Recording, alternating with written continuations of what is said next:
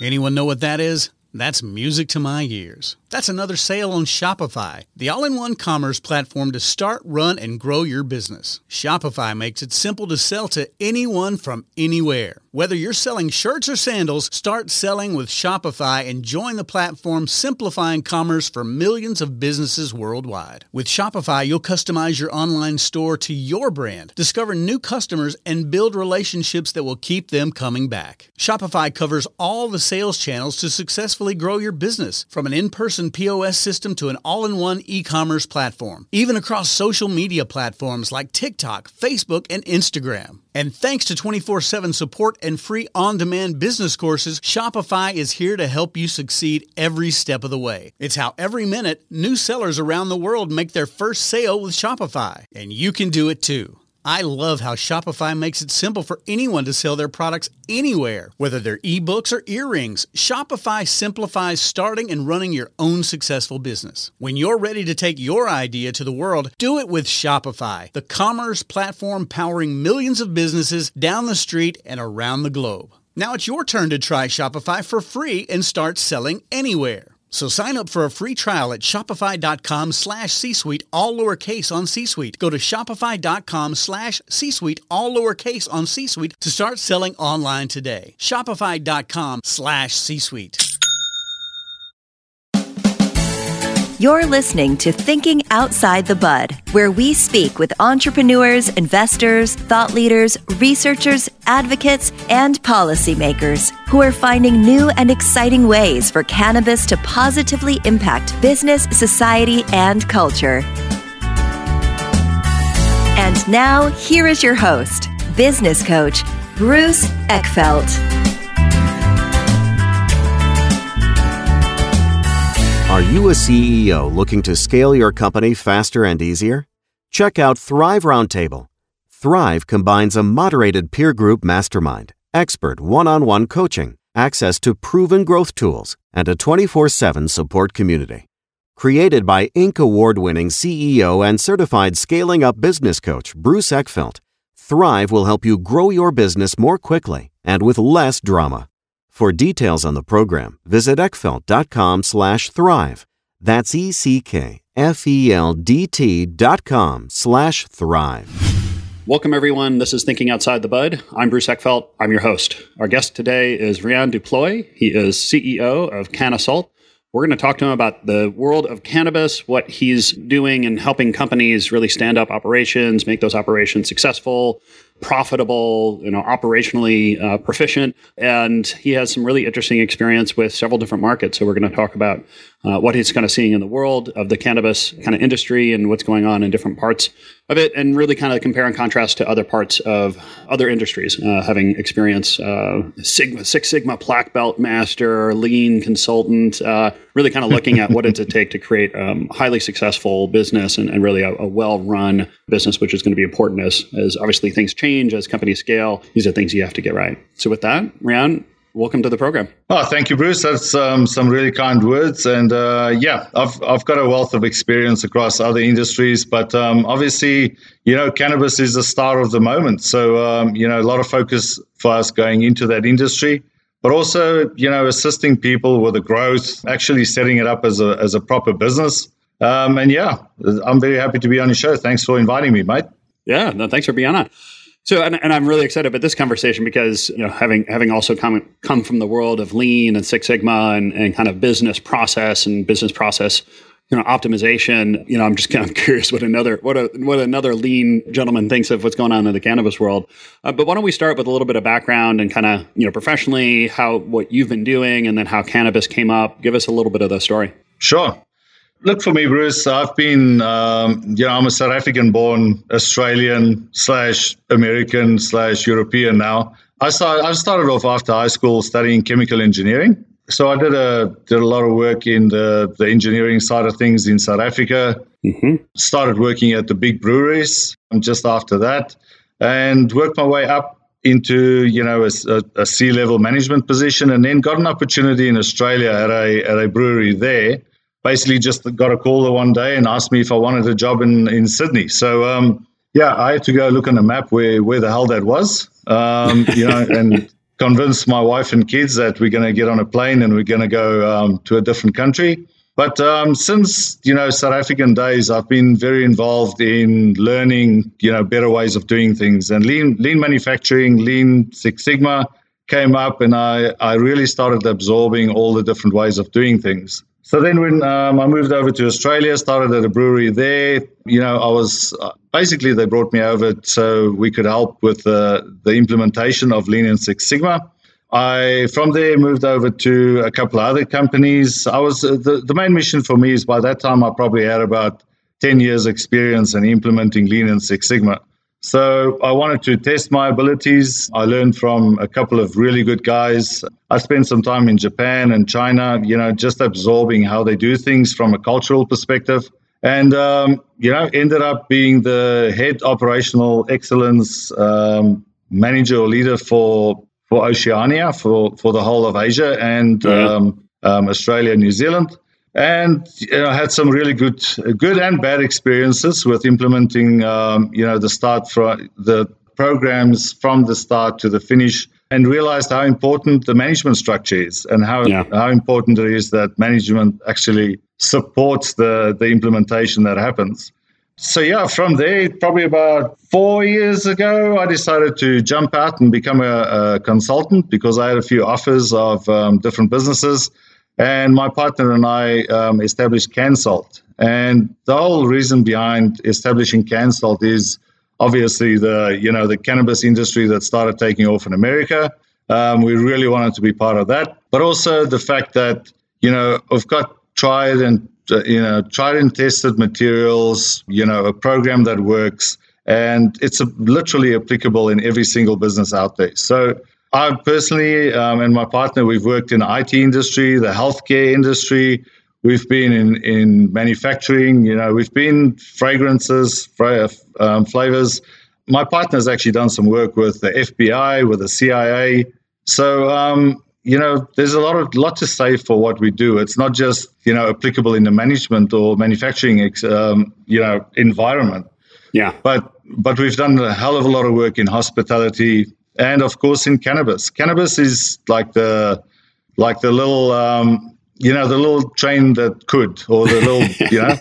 Yep. It's every now and again you get these glimpses of um, you know excellent performance, and then it doesn't last very long usually, and um, it goes down pretty quickly.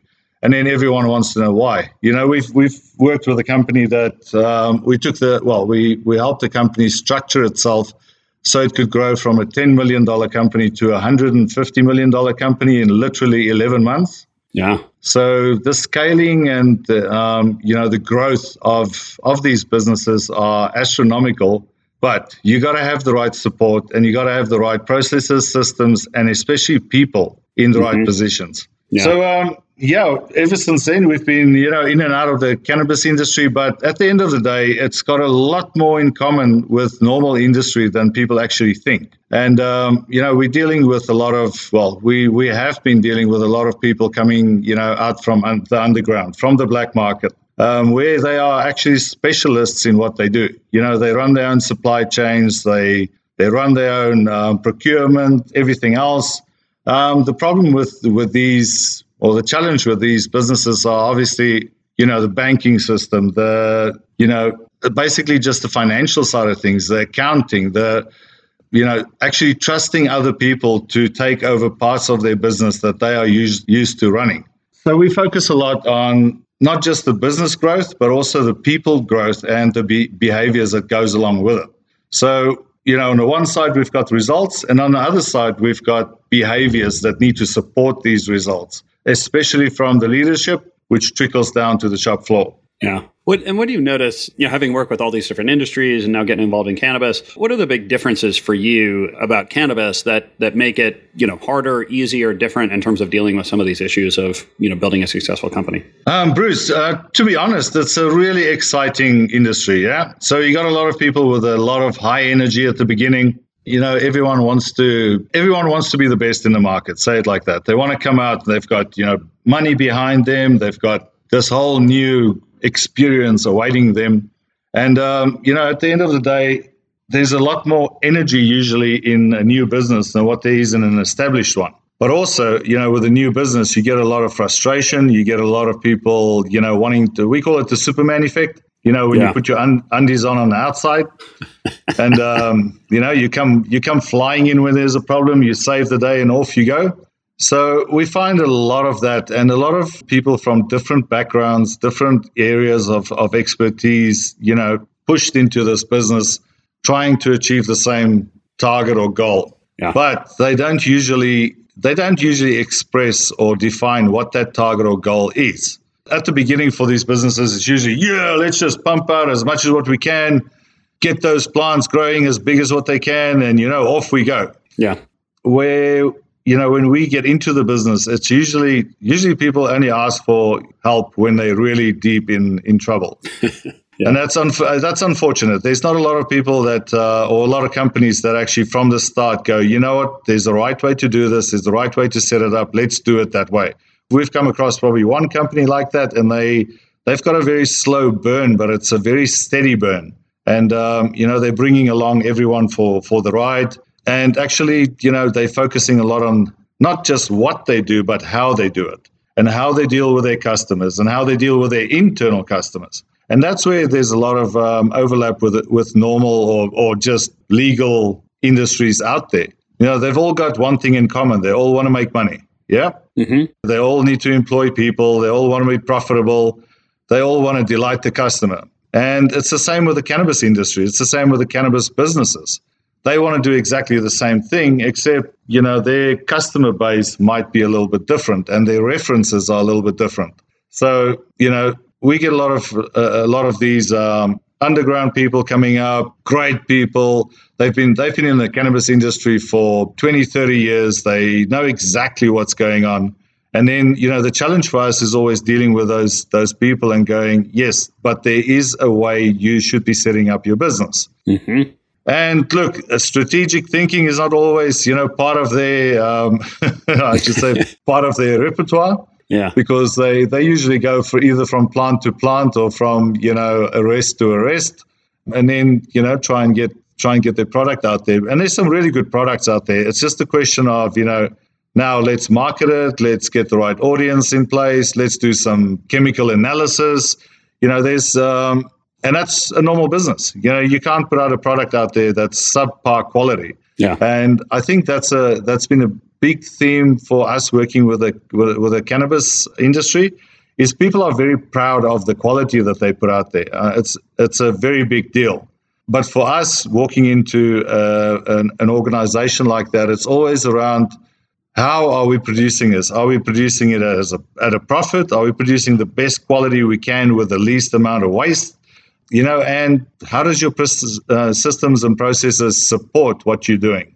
So, um, you know, there's there's a hell of a lot of overlap, except for the fact that you know um, Lean Six Sigma is slowly finding its way into the cannabis industry. I think there's quite a lot of guys out there or people out there that call themselves cannabis consultants. I'm not quite sure what that means, but um, you know, for us, it's not just about cannabis; it's about the actual way that we get this product to market. Yeah. Oh, guess what areas have you seen cannabis companies start to look at, pick up some of the Lean Six Sigma approach to, you know, looking at continuous improvement, and operation design, and process design? Yeah. So basically, so like I said to you, usually when we walk into a cannabis company, there's a reason because there's chaos. So um, you know, the first place that we we ever visited was in Los Angeles, and um, they had forklifts everywhere in the warehouse you know, no one was wearing high vis vests or, you know, they weren't even wearing um, protective shoes. Yeah. So little things like that, that, you know, if you if you're not even aware of your OSHA rules or your safety act, you know, you should probably start there before you um, before you start building more warehouses. Yeah. So um, yeah, we've seen it a lot in the in the supply chain side of things, where thing, where rubber really re- hits the road. But um, see, I'm, for me and for my, for my business partner, we like spending our time on the different teams and their behaviors because you know you can't have a department fighting with another department fighting with another department just to get the same product out the door but it's going to be five days late. So we like to get in we like to analyze the you know we have we have interviews with the with the leadership people of of departments of the whole business. We analyze the whole business take it all apart and then slowly put it back together again. So value stream mapping is something that's really been embraced by by everyone because you can see the, you know, you can physically see it up on the wall. You can see the cards, but it's also an op- an opportunity for people to have their say. You know, with my process is a little bit stuffed up. Okay, well, let's work on that. Let's figure out why, and um, from there, then putting in what we call service level agreements be- between uh, different departments. Because what we found, Bruce, at the, you know, oh, we find this all over the place. You know, big companies, mate. I'm not going to name any names, but um, but they they they own, you know, like 60% of the the drinks market. You know, you you talk to them about okay, well, who's your customer, and they go the guy in the street, the guy that's going to walk into the to the shop and actually buy the stuff, and you know, this person is working in raw materials. It's like, okay, well, let's make it a bit smaller. Yeah. Who's your actual customer? And then you have to start reminding people that they've got internal customers. And if we don't have, I always refer to this as a big game. We're going to play a game, we're going to go play some football, but if we don't know the rules of the game, we can't play the game. Then it's yeah. not called football, then it's called something else. Kick the rock into the, the stand. I don't know. Uh-huh. But once we've learned the rules of the game or we put some rules in place, you know, it makes it a lot more enjoyable for people because they know what they can and they can't do. Mm-hmm. But also, it gives them, you know, that accountability to say, okay, well, this is my role, this is my job, and this is your job. So, you know, we go in, we sit with people, or, you know, now it's all virtual. We've, we've got a few uh, modules online on our online learning system that shows you exactly how to put a service level agreement in place between departments. And, you know, that's basically the, the two departments coming together. And then they decide on what rules they're going to put in place. Like by 8.15 in the morning, I would like, you know, the info for how much, you know, I don't know, vapes we have on site. Yeah. So that I know when I get there that I'm not going to walk into an empty shelf. There's actually going to be some product there. But then, you know, with a with a service level agreement, they get together almost every week at the beginning and they say, Yep, you have worked like that, or no, we need a bit more attention to these little things. We're going to take a quick break to hear some words from our sponsors. And now back to our program. As you've been working with, you know, cannabis companies around the world here, coming yep. a couple of these different markets, what what are you noticing in terms of similarities or differences on where some of these countries are, where some of these markets are? Uh, Mike, that's a great question because that's something that I I learned the hard way. so um, yeah, I got uh, when I moved over from South Africa. South Africa, I spent a lot of time on the African content, you know, hunting, fishing, all that kind of stuff. Yeah. But um, you don't really recognize cultural differences until you actually go live in another country. It's one thing, you know, for and this is this is always the same with with the cannabis business too. It's a very good similarity there. Is that um, you move to you move over to a new country. I don't know if uh, Bruce, have you ever lived in a in a different country? Yeah, I, li- I lived in Montreal for about five years, so uh, close to the U.S., but but a little different. Yeah, yeah. So so even those little differences, you know, moving from South Africa to Australia, you realize that shit, there's a there's a massive difference between people. They all look the same. You know, I've met I've met the same character probably 50 times in my life because people They've got the same personalities as someone that you know over in a different country. But you know the the way they do things is always different. Then you yeah. go to Japan, you go to China, you go to Singapore, you go to America, and you realize, oh my, you know this is this is even worse because people have a different way of working and to relating to each other. So what I found in um, in Australia, where they they've got I don't know. Basically, the same rules are going to apply with the Australian cannabis market that does in in Canada. So those two countries are very, you know, similar when it comes to the legalization and the the regulation of the of the industry. Yeah. But you do realize that every time you walk into a different country or different, um, you know, organization, that the culture is going to either eat you up or you got to build that culture so that it gets to the point where it actually wants to change. Yeah. Because, um, you know, the same with the cannabis industry. You know, they, the, people come in, they're like, yeah, this is a startup. I love working in a startup. And you ask them, have you ever worked in a startup? And 99% of those people say no. Yeah. And you go, well, you're going to have a very hard time if you don't have the right energy levels, if you're not working, if you're not willing to work 20 hours a day, and if you if you don't enjoy that kind of stuff, this is not going to be for you. Yeah. So um, you know, for us, our forays into the cannabis industry is always okay. We we can do this for you, but we we do need specific buy-in from the leadership teams because those guys also like the adrenaline. They like playing. They like you know getting into this thing and all the freedoms that a startup gives you compared to a established company with rules and regulations. Yeah. You know, people people tend to um, jump into the the cannabis industry with both feet and then they get to a stage, uh, you know, a few weeks later, and they go, "Oh shit, I actually have to do something." exactly. And um, look, there's a there's a very predictable path that we usually say these people take. Um, you know, they come in, they are they are the expert. You know, they they they got there because they are the expert in their field. Yep. But they're not the expert in that specific field yet. So the so the first couple of you know weeks or months, people are like, yeah, just raving. This guy's awesome. He's he's performing so great. You know, he's getting things organized. And all of a sudden, that person realizes, but they're starting to run out of talent. Mm-hmm. They only know that much. They only know how to sustain a department sometimes rather than growing it and actually working on it and getting it to that next level. Because with um, startups, it's all about getting to that next level, but making that next level sustainable. So, you know, then we usually deal with people that are they their morale goes down. They think that they they shouldn't have taken the position. They're like, oh hell, what did I do? And then you get all the millennials, you know, just wanting to change everything every five minutes. So it's all about that adaptability and the the um, I don't know the ability to be not so graceful in your in your approach.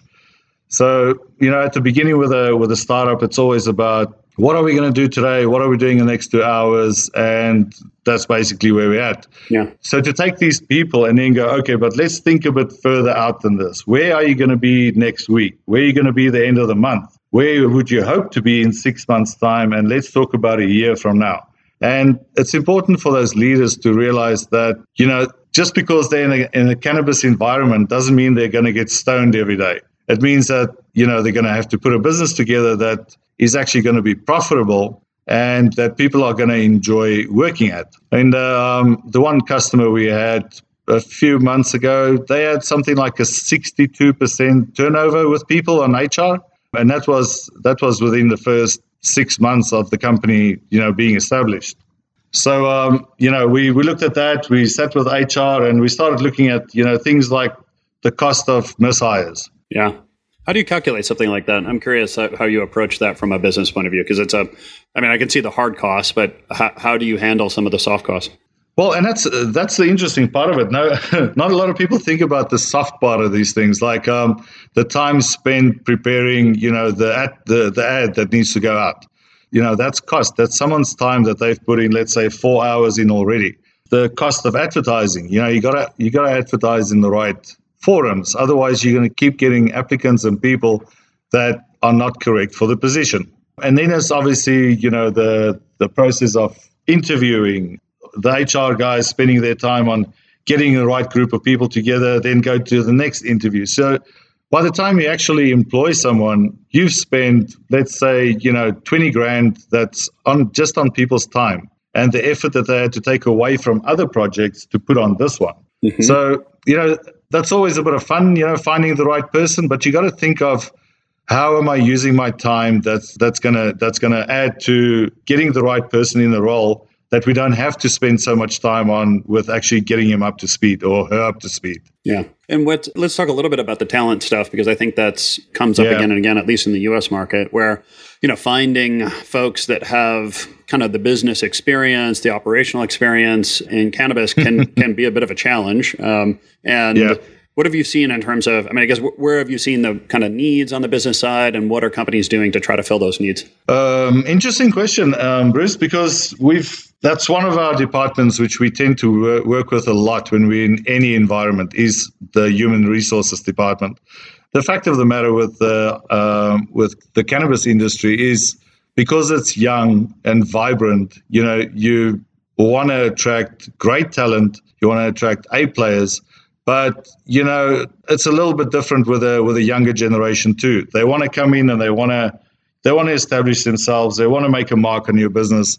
You just got to make sure that it's the right mark. Yeah. The challenge for HR is obviously looking in the right places, finding people that are competent, not at the specific tasks that they do at a different business or a different environment, but how they do it. Like, you know, do they bring people along for the ride? Do they sit there yelling at people every day to get stuff done? Mm-hmm. You know, I've had experiences where a procurement manager likes to sit outside on a on a lawn chair and you know relax and watch the cust- you know watch the cars run by for you know 10 minutes of the day and you go well that's that's good that you're looking after your well-being but why are we not getting what we're supposed to be getting from our orders? Yeah. So, you know, I would say from an HR perspective, look in the right places, find the right people, and I know that's what they say, but you know, be be creative in the way that we do this. I would say some of the better better things that we've done is actually offer people, you know, the right people or people that we think are right, a bit of a, a play in the role. So, you know, don't leave your job yet take a couple of weeks and you'll leave there and then come and join us and come work with us for a couple of weeks. Get your feet wet. You know, it's a bit of a, an opportunity to see how you engage with the with the team and how you engage with the product. And then after those two weeks, let's make a decision together. You know, do you want to be in this in this company? Is it something that attracts you? Is it something that works for you? Because um, you know, you always have that honeymoon period at the beginning of a of of um, you know putting someone in a position. But once that honeymoon period is gone, that's when you need to know that you've got a person in there with the right behaviors rather than knowing exactly how to start a motorcycle. You know what I mean? Yep. What um what else have you been noticing in terms of kind of the future of cannabis here? I mean, where where do you see the opportunities either either by market or just overall kind of industry? What's what trends are you noticing?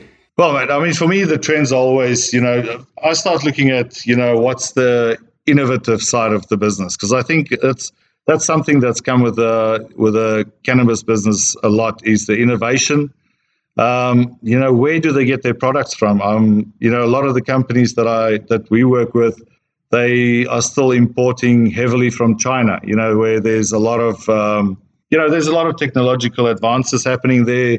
Labor is cheap. You know, and there's a, there's a lot to say for it, but sometimes you can suffer quality issues because of that. So, you know, quality, um, your supply demand. So there's to me there's a lot of opportunity in you know local is good. Get your yeah. get your suppliers set up close to you. You know everyone always talks about Toyota. Toyota has been doing Lean Six Sigma for I would say 70 years. Yeah. It's part it's part of their culture, you know, to to help. It's part of their culture to look for those improvements. And with the new cannabis um, companies, I would say foster that type of um, you know environment for your people where they can have a say, where they feel they're getting listened to instead of yeah yeah okay that's fine we'll we'll try that or we won't try that. So I would say you know there's a lot of mergers and acquisitions happening. Obviously, we we knew from the start that some of the the little companies out there just going to get absorbed by the big big brothers out there. Yeah. And hey, for for some of the people that is that is exactly what they wanted and you know now they've got a sports car in a garage but um, at the end of the day it's the for me it's about the longevity of the the industry and where's it going to go how's it going to stabilize because you can only innovate at this pace for that long then yeah. you know customers are going to start demanding you know better products or better quality products so for me, it's all around what is it that we, we're producing? Is it what the end customer wants? But are we producing it as fast and efficient as possible so that we can use our time and our efforts and all the all the money getting pumped into you know these businesses that we use that in the correct fashion that we actually have an ROI on it and we become profitable because I mean that's that's the name of the game with any business yeah yeah. You want to, you know, you're not there to not make money. You're there to to build a business, make money out of it, and then get out of it or sell it off or whatever you want to do with it. But I do think, um, I do believe in the future there's going to be some, just like everywhere else, you know, there's going to be some really big boys playing.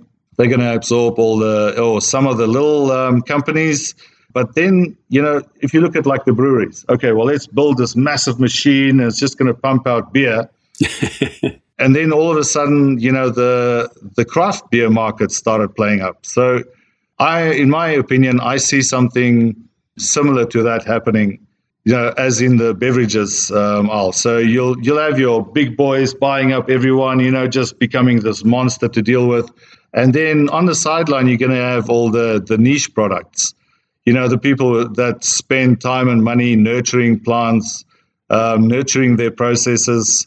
And I do see a lot of people going in that direction because it's it's it's like uh, brewing beer or making wine. It's a very romantic process. Yeah. You know what I mean? It's a it's a process that you feel you're involved with, your heart is into it. It's a very emotional experience seeing people appreciate your product. And I do think, you know, with the bigger boys that they tend to forget that because, you know, money is king. Yep. Rian, this has been a pleasure. If people want to find out more about you, about Cannsult, what's the best way to get that information? Oh, Bruce, we're all over the place, mate. I'm on um, LinkedIn. I'm quite active on there because uh, I think LinkedIn is a, is a great platform. Our website is www.cannsult.org. So C A N N S U L T.org. And uh, yeah, you'll see us. We've got a YouTube channel, we've got um, you know Twitter happening, all that kind of stuff. But if you want to contact us, you know, just contact me directly, and we'll get one of our partners or you know even uh, one of our VPs to contact you and see how we can help you because we truly believe we can help anyone out there. Awesome. This has been a pleasure. Thank you so much for taking the time today, Rian. Um, I appreciate your time and look forward to keeping in touch. Oh, Bruce, I appreciate it too. And thank you very much for having me, mate. That's it for this episode of Thinking Outside the Bud. Be sure to subscribe using your favorite podcast app so you don't miss our future episodes. See you next time. You've been listening to Thinking Outside the Bud with business coach Bruce Eckfeldt. To find a full list of podcast episodes, download the tools and worksheets, and access other great content, visit the website at thinkingoutsidethebud.com. And don't forget to sign up for the free newsletter at thinkingoutsidethebud.com forward slash newsletter.